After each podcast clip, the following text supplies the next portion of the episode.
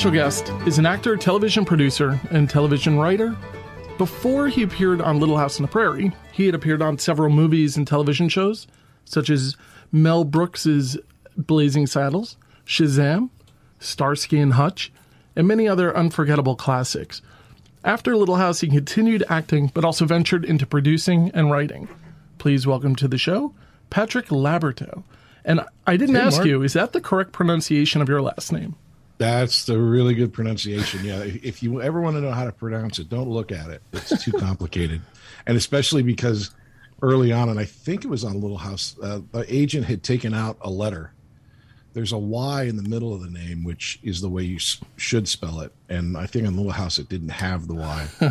so not only is that confusing, it's like taking a Z out of Schwarzenegger. It's like, does it really help? I just yeah, want to. lab, lab or toe, three syllables. Really I easy. see your last name and I think I want French wine. That's all I'm thinking. It reminds me of a Bordeaux or something like that. Um, so, thank you so much for taking the time to do this. I, I, pre- I approached you on Twitter, and I think I caught you within hours of joining. And um, Yeah, I think you're right. It was really I just I just signed back up and it was like four days ago. was it that? Yeah, I guess it is. Twitter time fe- feels a lot longer. I'm sure. Um, as I see the people following you growing and growing and growing, and um, you've been posting a lot of really impressive stuff. Um, just classic photographs that we don't normally see as fans, you know. Um, so I Well, guess it's like the type of thing that I would like to see, and and you know, and I and I kind of find, to be honest with you, I find these things on the internet because a lot of them, um, we I don't really have. So I I go online, and I find something that I think is kind of cool. I'll keep it, I'll screenshot it just because I don't have it. no, when you see photographs um, like that of, of when you were probably like 15 years old, 16 years old, are, do you have a memory of some of these photographs? Like, does it bring you right back to that moment? Absolutely. You know, with uh, like with anybody, if you see a picture of you from a, a certain holiday or an event, you'll remember where you were at. The ones that I really find interesting, very interesting, are when people who've taken photographs with me in the 70s have posted them somewhere, mm-hmm. and I'll see a picture of myself with like a family. Those are really interesting because those I really sadly don't have memories of Sure. because they happen so quickly and it's weird to see you with a whole other group of people that you know you knew you you know you met it's right there there's the proof right there Right, right. but um i'm not sure where it is or what time it is or or what it is and those are kind of fun actually because it's sort of like filling in places of my life that i had no idea i had done Well, you probably go to these type of award shows, especially when you're younger and you're getting pulled like, "Hey, come over here, quick, quick, quick, quick, quick, photograph." And Yeah, well, I'm I, and just in general life too. There's a lot of you know back in the day that you had to have a camera, um, so now it's a lot easier. But there were there were lots of times when you know my family and I would be out and people would recognize my brother and I and they'd take a picture with us like as a Polaroid or you know a little Kodak camera. And you know now they're real pictures and they've posted them online. Those are the, like the ones I'm thinking of, because nowadays it's real easy. You know, there's just you know everyone's got a camera with them. um, so going back to way back into the '70s now, um, do you recall auditioning for um, Andy? Like, you, or did Oh you God, work on any other roles? Like, you know, Any other roles for Little House? yeah, for Little House. No, in fact, my brother had played young Charles uh, the previous year. He had done two episodes where he played um, the younger version of Charles, and then I, I just answered this question on Twitter today. It's it's amazing. The, it was the most amazing audition experience I've ever had, and probably will never be topped ever again. Um, I had just watched an episode of Little House that had been on. I think it was a repeat of The Race, and that was like on a Monday. And then I got a call from my agent, um, or my mom got a call from my. I'm not answering the phone at that age. He can't talk Um, now. Right, exactly. I, got, I had my people. Um, to go down to Paramount, audition for Susie, Susie Sukman for Little House on the Prairie. And I don't think I'd ever auditioned for Little House on the Prairie before, but we went down to Paramount. I auditioned, which, you know, basically just meant I read a scene or two. And they said, hold on. And so I said, okay. We waited. And they go, we'd like to take you out to the set and have you audition for Michael. Hmm. And Paramount was located in Hollywood. That's where we had uh, where we had auditioned. And then they drove us out to Simi Valley, which is about an hour and a half from Paramount. Mm-hmm. And they drove us to the set. And so I had gotten the phone call the night before, Wednesday. I'd seen the episode on Monday. You know, I'd, I'd been watching Little House. Little House was one of the only shows on TV that had kids on it. And of course, it was Little House. And you your brother was already involved at this point. Yeah, and my brother had already been on the show, and we watched the show even mm-hmm. before that. It was just I like see. a show to watch. And so I go to the audition on on Thursday morning. I am taken out to the set Thursday afternoon. I realize that I'm going to read with Michael Landon. Right. So this already is like the, the most amazing thing I'd ever it, it, like I can't believe it. They bring us to the set where Simi Valley is just this big dusty bunch of mountains and i had no idea where i was until they they walked us over the hill and when you walk over the hill you're in walnut grove it's all built out it's all it's like a real place mm-hmm. And i was freaking out so the big tree in the middle of walnut grove outside of oleson's mercantile is where uh, i auditioned with michael just like right there he's like let me see yeah. what you got kid yeah we, he was sitting there and they brought one kid over to him at a time the rest of the kids waited over at the uh, the, the the mill where they did all the the sawing of the wood and stuff. Right, like legitimate song, by the way. Like if you watch it, there's a real saw going on. I, I don't know how oh, yeah. they did it. I mean, it's crazy. Well, they had a, they had a generator there to power up a real a real wood saw. It wasn't powered by the the um. No, no, no. it wasn't powered by the water wheel because the water wheel was powered by water that was being dumped over the hill from the water truck.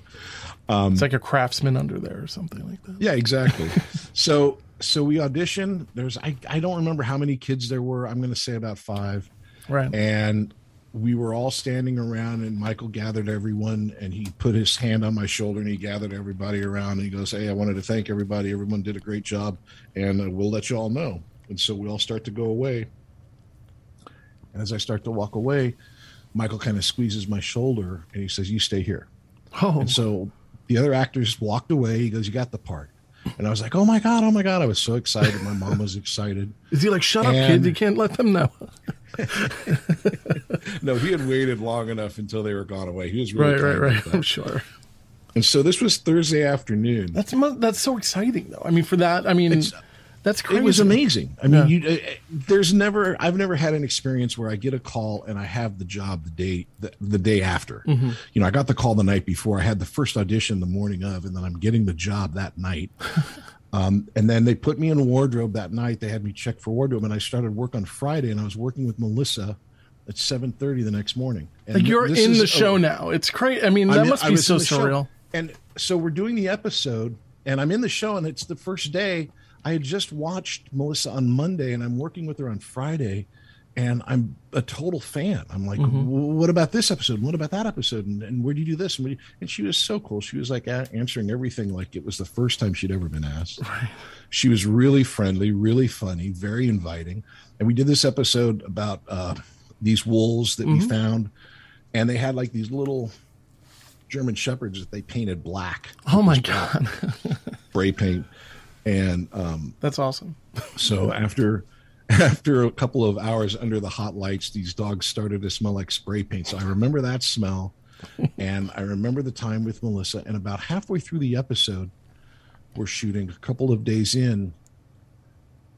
I'm really bummed because it's going to be over, and it was then that I found out that no, no, no, you're you're going to come back. You're, this isn't just one episode. I thought it was just one episode. No one explained to me that this was a part that was going to be coming back. Well, and part of you was probably so fine with that, really, right? Really exciting time and exciting episode, and yeah, and I, I, it's the best experience I've ever had because I've had other auditions where you'll go in, like with Jag. I went in, I auditioned, then they brought me back a couple of days later and auditioned for the the big producer, and then about a week or so later, they called and said, "Okay, you booked it." It was like, and that was one of the easiest you know when, when it's right it's right type of things but this was incredibly insane like on a monday i'm watching the episode and on friday i'm working with half pint mm-hmm. like the tv star melissa gilbert and she's really nice right it was great and you bring up jag you know it's another um, tv series that you that you kind of pop up. Like if you were to Google your name, I don't know how often you do this. Probably don't do it too often. I would. Hello? Did I lose Oh, you? am I still there? Hello. Hello, hello. I don't know. Did I lose you? Hello. One, two, three. One, two, three. Hello. You still there, man? Hello?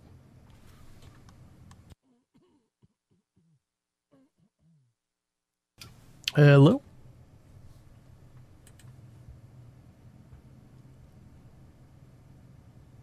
Hello?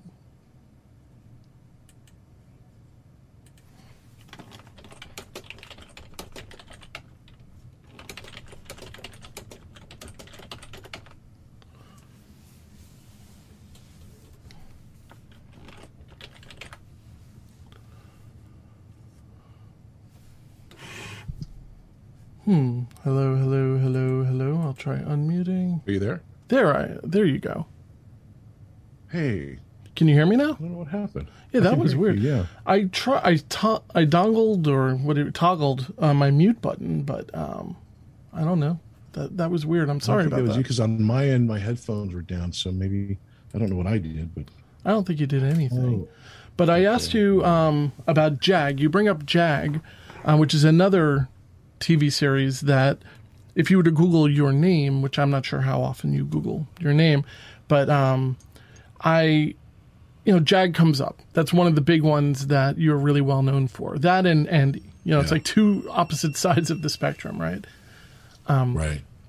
But so being a part of JAG for for um, such a, a a longer period even than Little House on the Prairie must have been just such um, a different contrast, I guess, in comparison to working in the '70s on Little House, and then you have this modern late '90s into the 2000s TV series.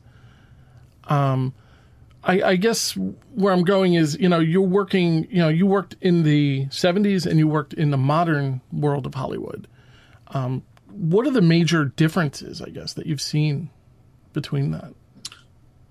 It's a I'd weird probably question. have to say the size. It, it felt a lot smaller, uh, more in, uh, more like a small town in the 70s. hmm Um, you know, I talked a lot about this with some friends of mine recently. When we were kids and we were acting, it was a very, very small amount of uh, of actors comparatively. hmm Um, we kind of all knew each other. Um, we all kind of knew what each other was up to and what they were doing. Nowadays, it uh, you know anyone can audition from anywhere, which is very you know great. I mean, it gives a lot of options to a lot of people, but it's just so much bigger now. Mm. When I auditioned for uh, JAG, Paramount's been a really, really important place to me as far as a physical place because Little House we shot at Paramount Studios. Um, Jag, I auditioned and shot at Paramount Studios. Later on, when um, my wife and I did uh, our own TV show, we shot at Paramount Studios. So that that place has always stayed the same, and literally has been the same for you know a hundred years. The you know the same stage that we shot See Dad Run in, they shot Citizen Kane. So it's like a, Mhm. just a crazy history. But I'd, I'd have to say that the amount of how many people that I knew in the 70s versus how many people that I know now. Same thing with voiceover. Back in the 90s, I was doing a lot of voiceover, and there was maybe about, honestly, about 30 guys that did it, Hmm. or at least did what I did. And you know, we all kind of traded jobs. And now with you know what we're what we're using right now, you know, I've worked with this microphone and this setup.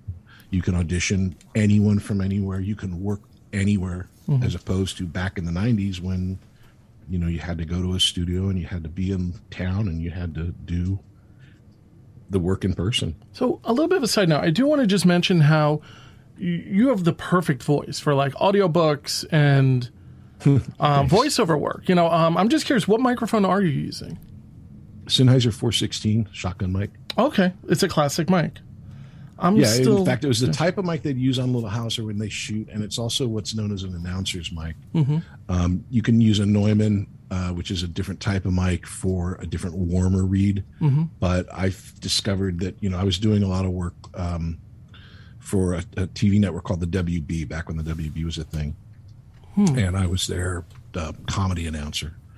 And so I got this microphone so I could record from different locations where I was at. And this is back when, you know, I just said that was an old, it's a newfangled thing. You could actually do it back in the day, but you needed so much more equipment that I had a rock and roll um, um, box, you know, that they take rock and roll gear around in, you know, Mhm. like the Yeah, like, case um, boxes. Yeah, like an um, anvil case. Yeah, exactly. Mm-hmm. And so I had this thing on rollers, and it weighed about hundred pounds, and I would take it with me to Your rig.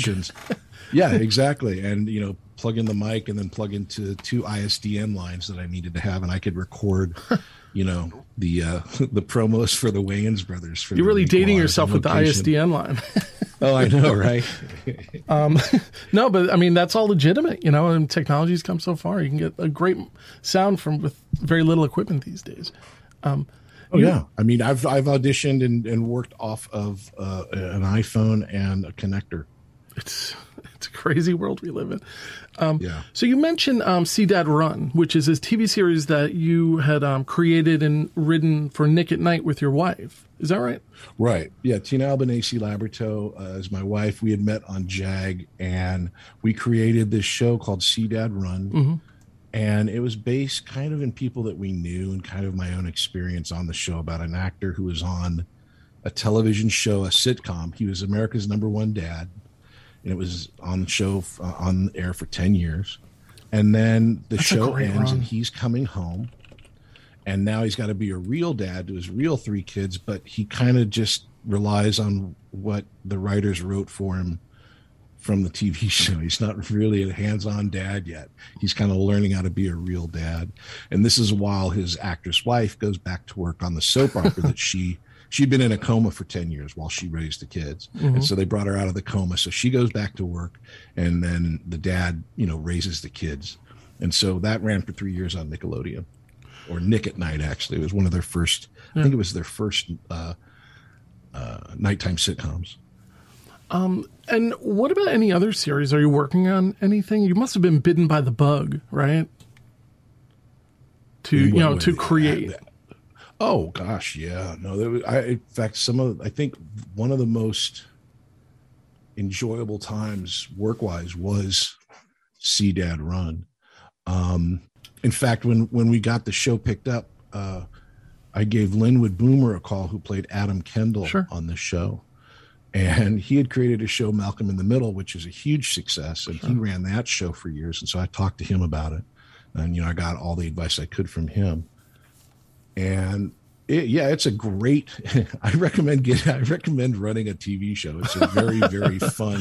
Let me just write that down real quick. Uh, yeah, run a TV. tip, hot tip.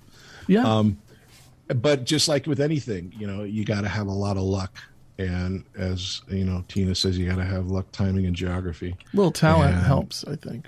Well, thank you, and that and and that's true. But you know, you're competing against people with talent, so it's a matter of what what needs to be done at that time, and just the luck. That for us with Nickelodeon, it, it all kind of fell together at this at the right time. You we also- had a blast on that show. You also mentioned the voiceover work that you got into, um, and you worked on Spider-Man the animated series as well as Godzilla the series. Two pretty big, Right. two pretty big animated shows. Um, how was that experience? Like, is that working on a cartoon, for instance? You know, I I have a little bit of a history working on different cartoons, and people love it. People never leave it. Yeah. But you, ha- you know, you you aren't sticking to just that. It seems. Well, a lot of these things I would stick to if I got more work in it. I, I think what's what's what's wonderful about not um, how do I say this? What's wonderful about having the outside point of view is it looks like I'm making these choices. Like, you know, Oh, I've. I've had fun in animation. I'm done. Like, no, I just didn't get another job after that. Um, with with Spider Man, I couldn't have been more like excited. I've been a, a comic book collector since I was a little kid. Spider Man was my favorite comic book, and with the way they did it is they auditioned everybody with uh, Spider Man uh, sides, and so I auditioned as Spider Man. And then I got the call that I'd gotten a part of Flash Thompson, and I truly was so freaking excited because I just I couldn't get over the fact that I was going to be a part of Spider-Man in any in yeah, any like you're now part all. of the whole universe. You know, it's it's right. And at the time, it was the whole universe. There really wasn't anything. And the guy that did it, John Semper, who wrote it, really kind of created a whole new storytelling formula, which is now seems so obvious. But the stories continued from episode to episode, and they had crossovers. And there was like a little version of the MCU in there where they did stuff where they would bring in other characters, which at the time had never been done before. Mhm. And it was so exciting to be a part of it just because I could be a fly on the wall watching all of it. And I got to work and meet with uh, Mark Hamill. I've got to work with Ed Asner. Wow. I got to work with all these people that were just, you know, idols. And it was just, it was, it was a great time. But, and then and with Godzilla, that was a regular, just an audition that I went to and I auditioned for and I got. But it, the, the whole idea of getting into animation would be wonderful but you've got guys like you know Jess Harnell and you know um, just all these guys that can do fifty eight thousand voices better than you can do two. yeah, what's their You know, problem? there's really there's really no way to compete against um, against these guys unless they're looking for a voice that sounds just like you. And so I lucked out with Flash. Um, So, back to Little House for just a moment. Um, what does your wife think of Little House on the Prairie? Is this something that uh, she might have grown up watching before she even knew you? Yeah, you know, she told me once and I, I totally have taken it with me ever since. It was, um, you know, everyone says Little House is a great family show, yet all a- these horrible things happen on this show. right, right, right. It's true. There's not there's not a show where some devastating, horrible Yeah, it's like a know, windstorm coming and apply. practically killing the blind kids, and there's a Right. rape episode, and there's it, Yeah, it's it- it's tragedy. just crazy. It's it's Tragedy crazy everywhere. drama. Yeah. Um, did you ever watch um like when your son was growing up? Did you ever say, "Hey, we're going to watch a little bit of a Little House on the Prairie"? No, and I don't. It's not that I didn't want him to see it or anything, but it just wasn't his type of thing. Sure. Um, also, he it was a weird experience because he grew up when I was doing JAG, and we would go to Disneyland, and people would recognize me, and they would take pictures, and you know, from his point of view, hey, we're at Disneyland. Why are you looking at my dad? Right. um, and so it it was kind of like it really wasn't such a big deal in in in his eyes that I was a TV actor so much as his dad, which I mean, in, in a way, that's really great. Um, but I don't think he ever got into Little House. There was, in fact, if if I forget the name of the episode, but uh, name of the, the on See Dad Run we did an episode where David, the actor, um, the star of the show, played by Scott Baio, um, is hiding an audition tape from everyone. And it's his audition tape for a show which was loosely based on Little House on the Prairie. Oh my! I have to dig It's this up. Prairie Days. I think it was called Prairie Days. And he was a child actor. And it's based on an episode of Little House called The High Cost of Being Right, where in the episode on Little House, the Garveys are getting divorced and they go and they're in front of the judge and everyone's sad and I'm trying and I'm crying. And the whole point of it was I was trying to cry. I didn't really know how Right. to cry but I discovered that if you yawned, your eyes would water up. And so I was doing this thing where I was kind of yawning and kind of holding my mouth closed to try to get some tears, to try to get some emotion out.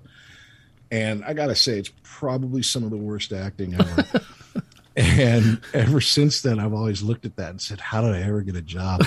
And so we wrote this episode on See Dad Run. I, I wish I could remember the name of it um, where they had where they find this tape of David's audition tape for Prairie Days, and it was basically David's version or this little kid version of David just horrible, horrible acting based on the high cost of being right, making fun of the whole the whole experience because it was just I was just so bad. It adds another little humorous scenario. Is um, imagine Scott Baio on the cast of Little House on the Prairie, like his little Italian kid in the middle of Walnut Grove.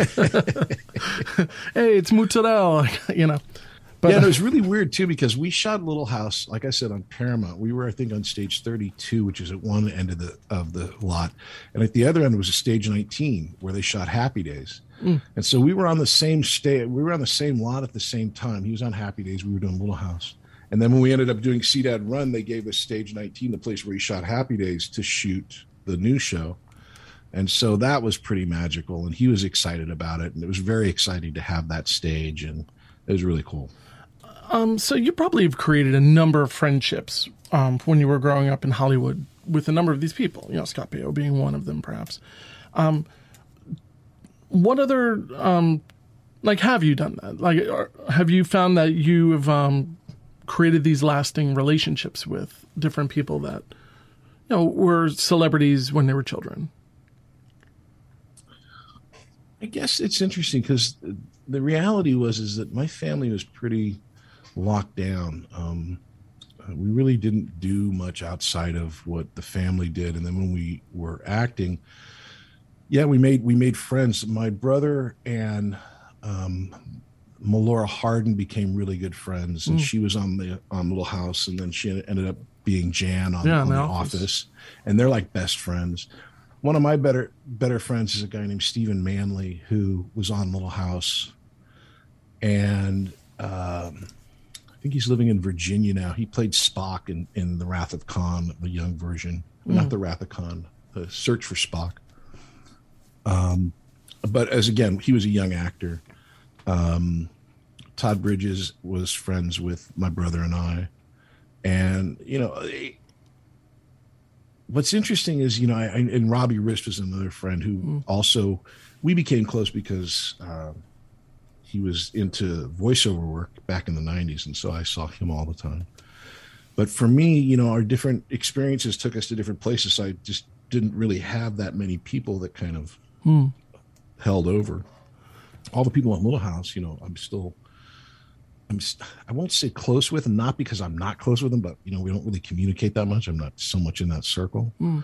um, but it's not for any other reason than i've just been busy doing other things. That's all. Yeah, and I was mentioning before, if you go on your IMDb page, it's such a long resume of different things that you've done, and um, so many things, including, as I mentioned when we first started speaking, Blazing Saddles, um, which I'm sure you were too little to even remember. Maybe. Do you remember even no, being that, there? I, I, I, that one I do remember because. Oh wow this summer was crazy. I remember this summer. Again, this was not at Paramount. This was at Warner Brothers, and it was the summer of 1973. And I had I did two two movies at Warner Brothers. I did a movie called Mame with Lucille Ball, mm, and movie. then I did Blazing Saddles with you know Mel Brooks and everybody. And the the Blazing Saddles production shot completely for my stuff on the Western Street in at Warner Brothers in the back lot. And again, I was let's see, sixty-five to seventy-five. So I was like nine years old, mm. eight, nine years old. Yes, I guess you would remember. Was, yeah, yeah, and it, and it was like on a on a Western Street with horses, and everyone was dressed up. And when you're on these Western streets in the backlot, they're designed so that you can shoot from one end to the other without seeing anything that's like modern day.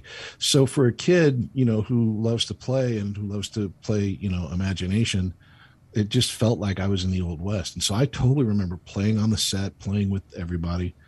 And the stuff that we did for the movie that that I was a part of got all it all got cut out, but I was there for about a month and it was a hysterical and i say hysterical not because i was hysterical but the idea was hysterical. Mm-hmm. that the the three scenes they had for me were before the sheriff shows up they say you know who's going to be the new sheriff? And and i raise my hand and again i'm like eight years old. I go i want to be sheriff. And they go well the kid's brave he's strong he's you know tall for his age let him be the sheriff. Right And then my mom shuts it down. She goes, "No, he can't be the sheriff."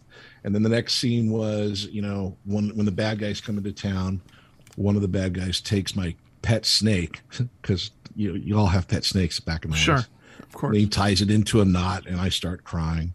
And then the final scene was when the new sheriff shows up in town and he's doing his big first day walkthrough.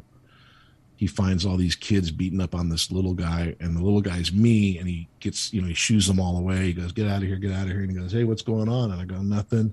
He goes, Nothing. He goes, and I say, Yeah, we're just playing. He goes, What kind of game are you playing? I go, We're playing Welcome the New Sheriff.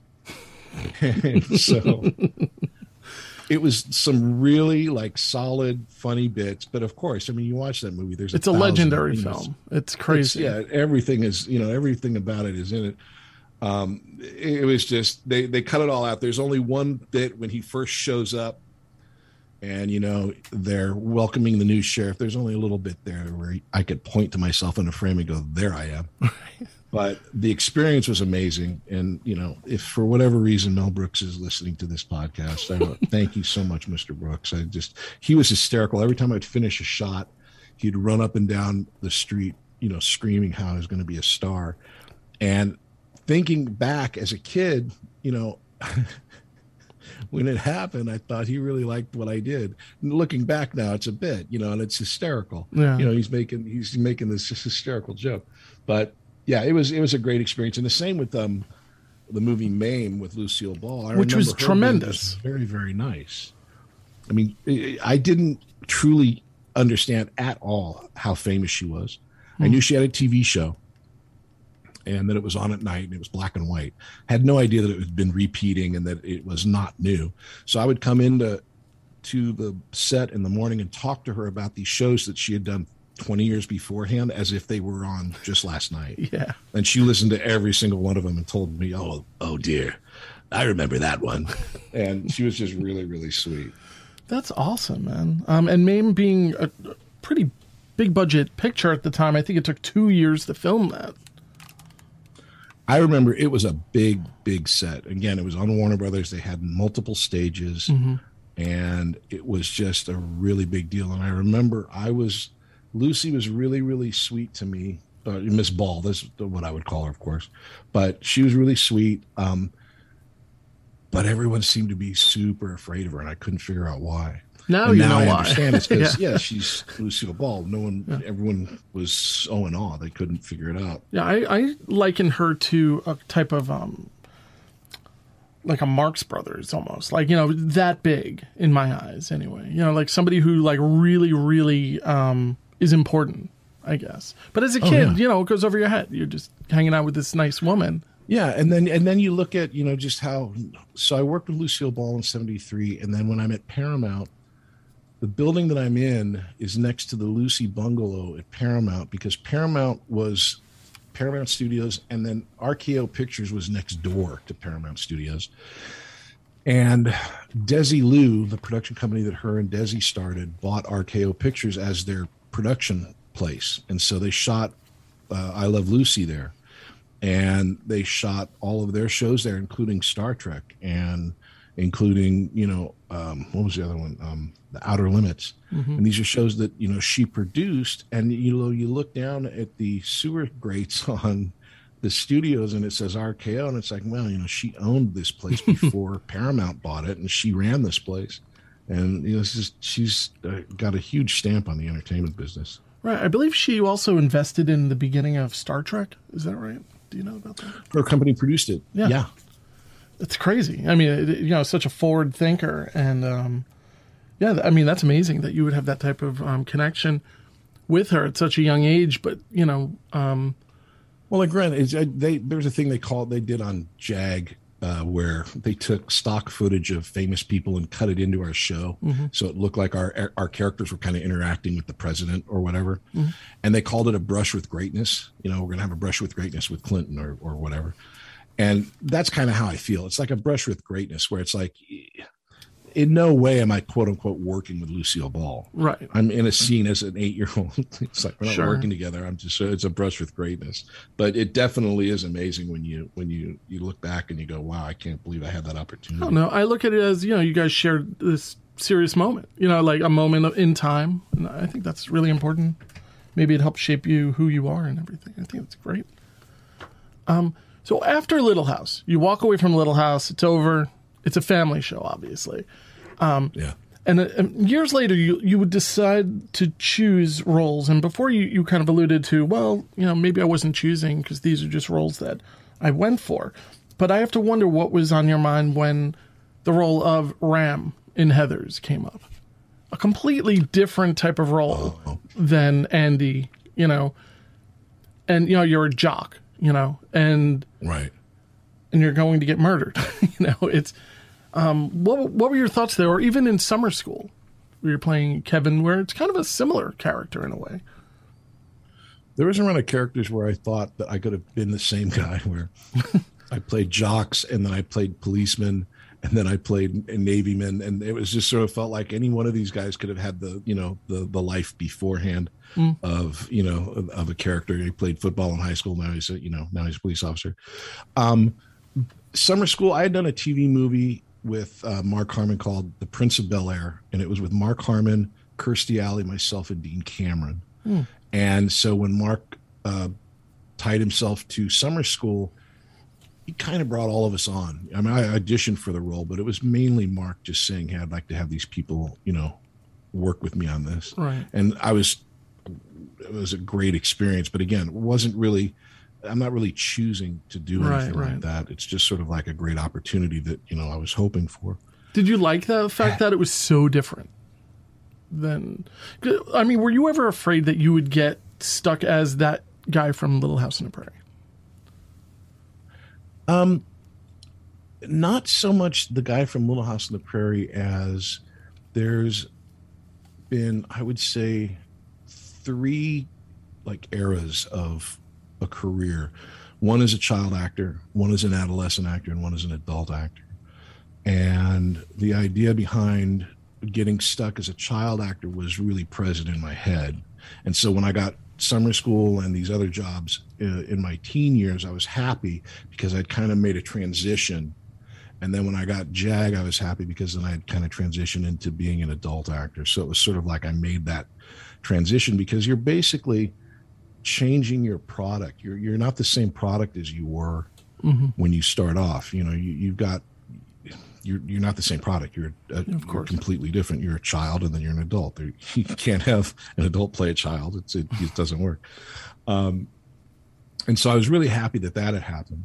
The one of you know you asked about Heather's. The thing about Heather's, which was really interesting, was they had sent the script to my brother for um, the Christian Slater part, and he had read the script and he asked me to read it because he didn't he didn't think it was that great.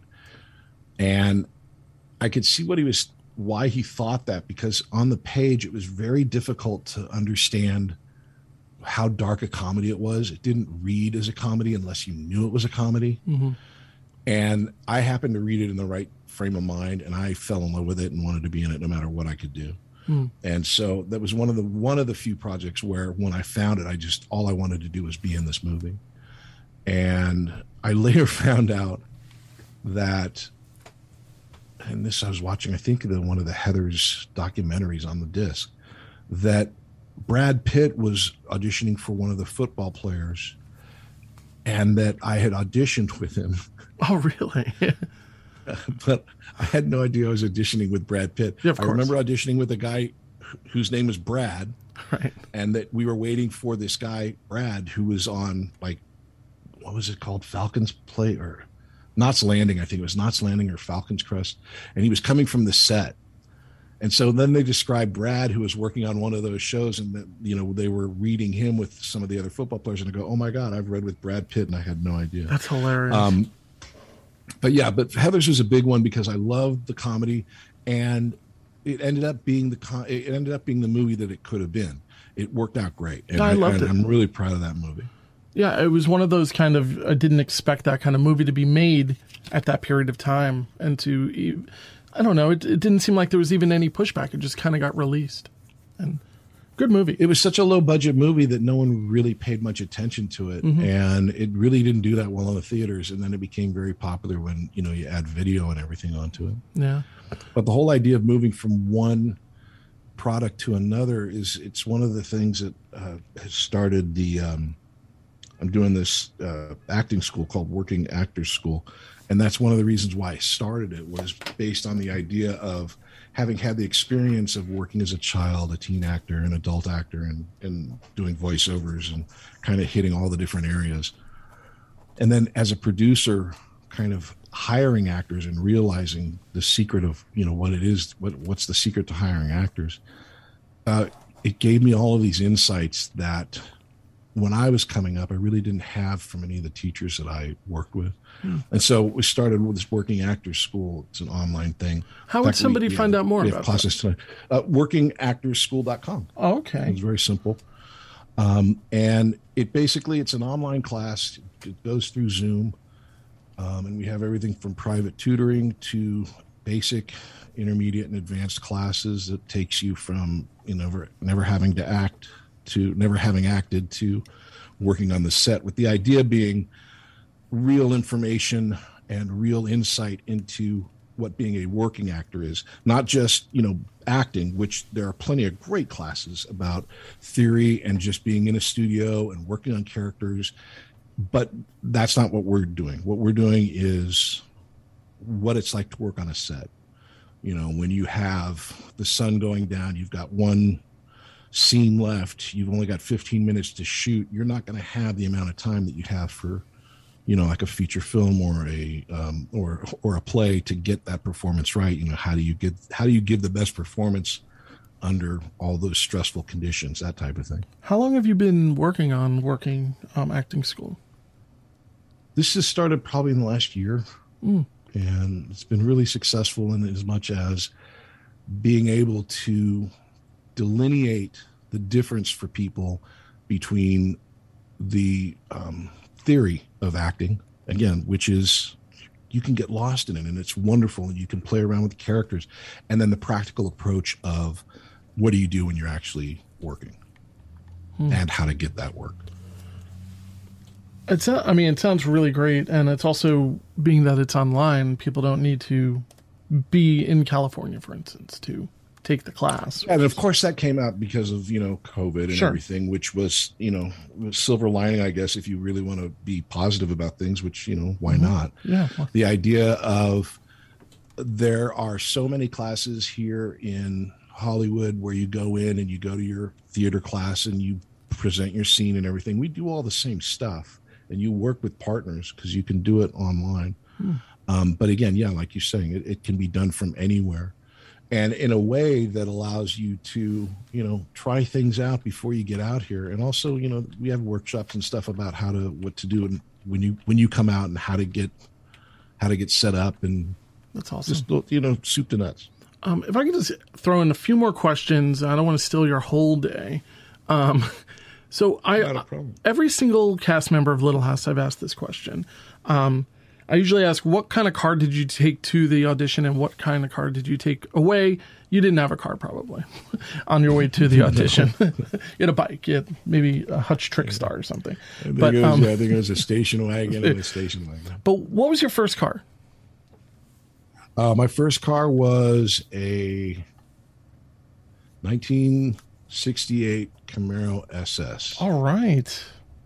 convertible. Yeah. Um, it was a very specific car that I wanted to get, and I found it, and then it was a mechanical nightmare, but I loved it. That's, it's a great car, though. It's a beautiful car. Yeah. Thanks. Thank you. Do you still have it? No, no. It was a mechanical nightmare. I sold it like a year after I got it because it wouldn't it wouldn't work. I did it. I got the car. Now let's move on. right. It just doesn't work. Did you have the opportunity to keep anything from the Little House set? I'm not saying did you steal anything. I'm just saying did um Um, I have somewhere in storage, and I used to have it in my office. Um, they used to have they built these uh, dressing rooms on the stage uh, for Little House, and you know how like you can slide a person's name onto a door like an office Oh, yeah. door. So they had the art department make up what would look like an old timey Western style writing the actors' names, and they would slide the names. Oh, that's pretty door. cool. And so yeah, so I have that. It says my name. So and my brother uh-huh. has a, a piece of like a shake tile, you know, a piece of wood from the little house. oh, that's pretty cool. Yeah. Is he archiving it? Like, is he putting it in like a shadow box or something? No, I think it's just displayed somewhere in the It's a doorstop in his dining room. Exactly. Keeps the door open. It's great. right.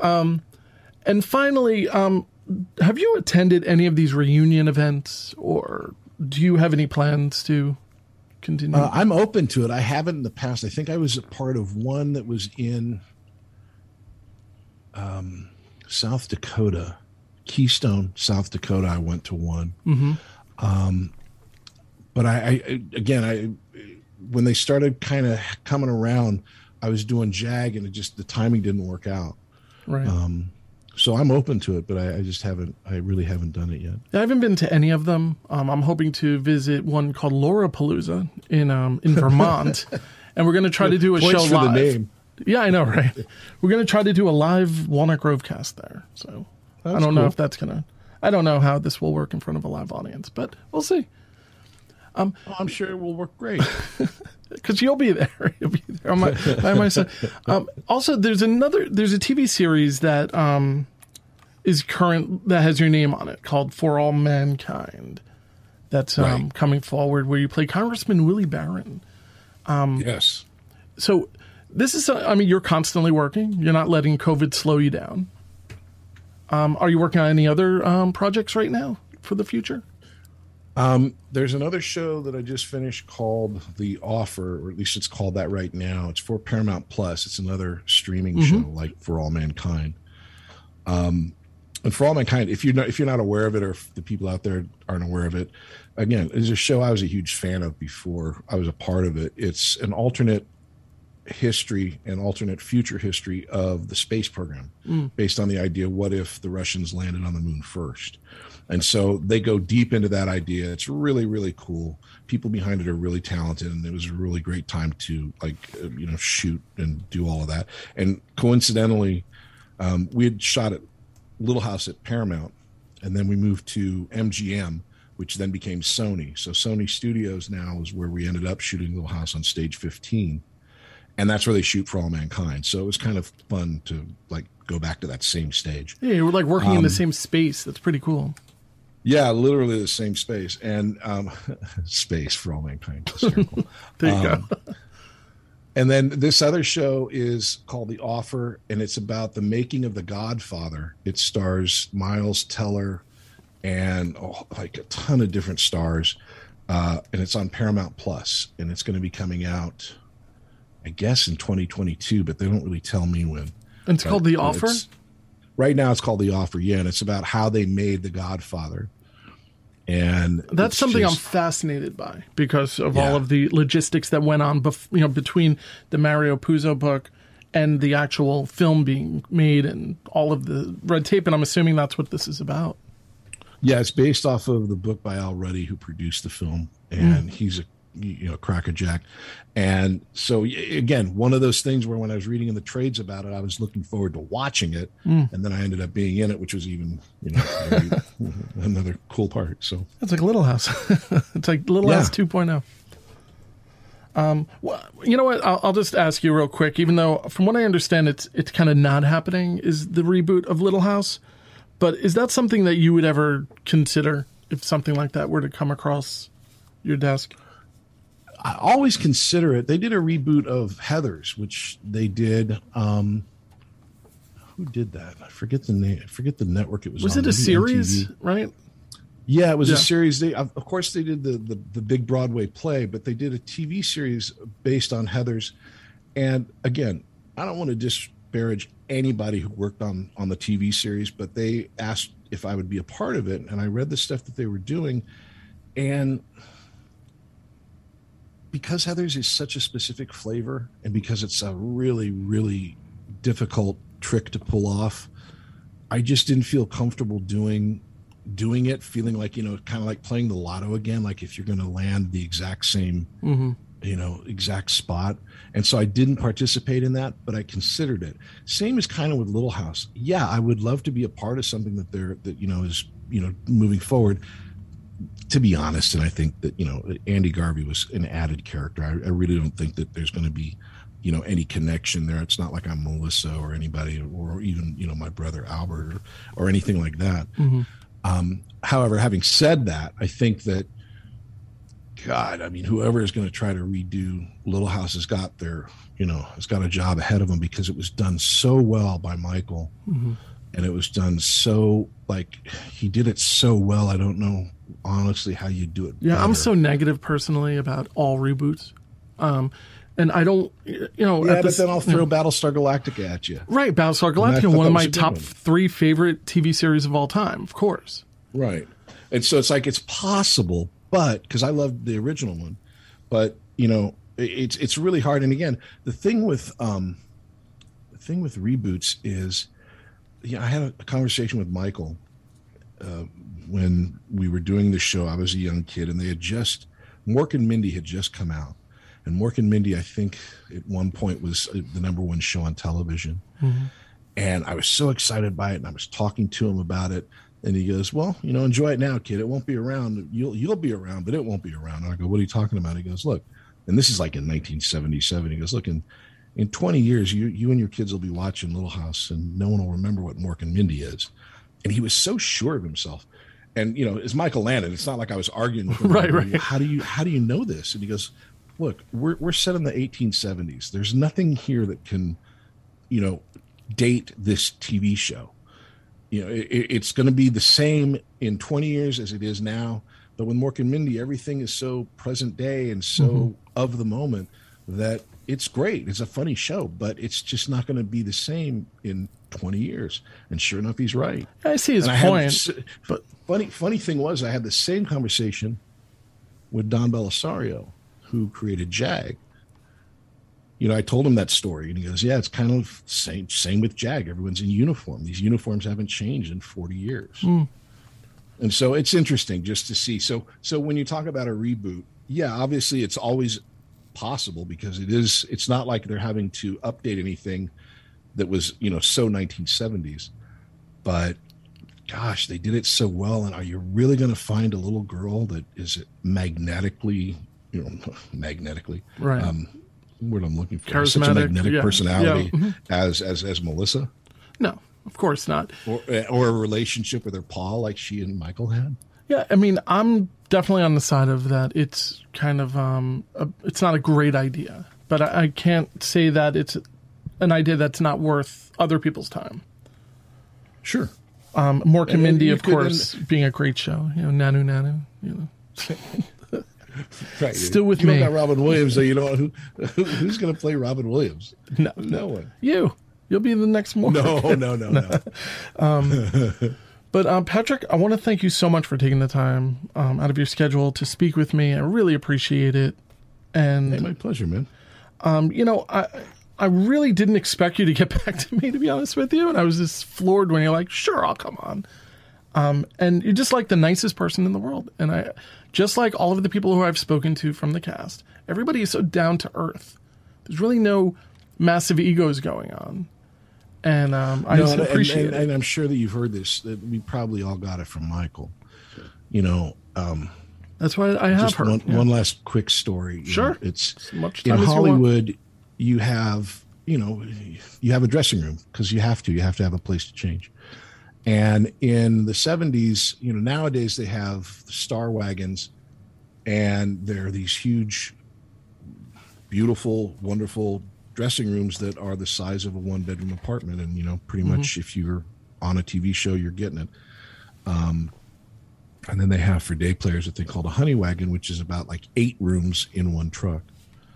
And in the 70s, the movie stars and TV stars would get a Winnebago and they would have their own Winnebago. Well, in Little House, get this, imagine this. Everyone got their own room in a, in the honey wagon, which was it's just a very small room, big enough to change your clothes, and they and some of them would have a bathroom, and that would be about it. um, Michael shared one with Merlin. Oh, really? He's too big. What? He's a huge like- dude. he's a huge dude. So it's like you know they're not in. The, you literally are not in there at the same time. You can't fit these two men in. That's a there at the same sitcom. kidding Yeah, me? it's literally the old Rob Reiner line. You know, we need to get it. We need lubricant to get somebody else in here. and um, and so his idea was you come to work, you work, and you go home, and you don't waste time in your trailer. You don't waste time doing these things. And and and I think that that at, that attitude was so pervasive on the set that you never thought about getting a big head because if the dude who is starring in the show and then he's driven to and from work but not because he's a star because he's writing by hand on a yellow pad the next episode. Hmm. And he's also directing that episode. And he's also directing the episode that he was in today. And he's editing the episodes. So it's like you got a guy like that doing so much work and not you know and not having the attitude where where do you get off having an attitude? And i think everyone took that with them after that experience. Well, now having the Hollywood career that you have, does anybody else do it like the way Michael Landon did it? no. Hmm. No I, there, i've met a lot of great people and i've met a lot of nice people. I've never met anyone that starred in a show wrote it directed it ran the set produced it. I mean and, and a real producer not just like a guy that has a credit uh, like michael it, it was a, a unique situation Wow. I mean, uh, Don Bellisario, you know, he, he created Battlestar Galactica. He created, you know, um, Magnum PI, JAG, NCIS. He's a great producer. He's a great writer. He didn't star in the show. Right. He directed, he wrote, but he didn't star in the show. So it's it was a very very unique situation. Wow. Well, um, again, Patrick, I can't thank you enough. Um, Patrick's uh, website, I just want to mention, uh, workingactingschool.com. Um, Working Actors School. I'm going to correct that. Workingactorsschool.com. I'll put a link to it in the show notes. Um, you can find cool. him on Twitter. I'll put a link to everything in the show notes because it'd just be easier Awesome. just to click it.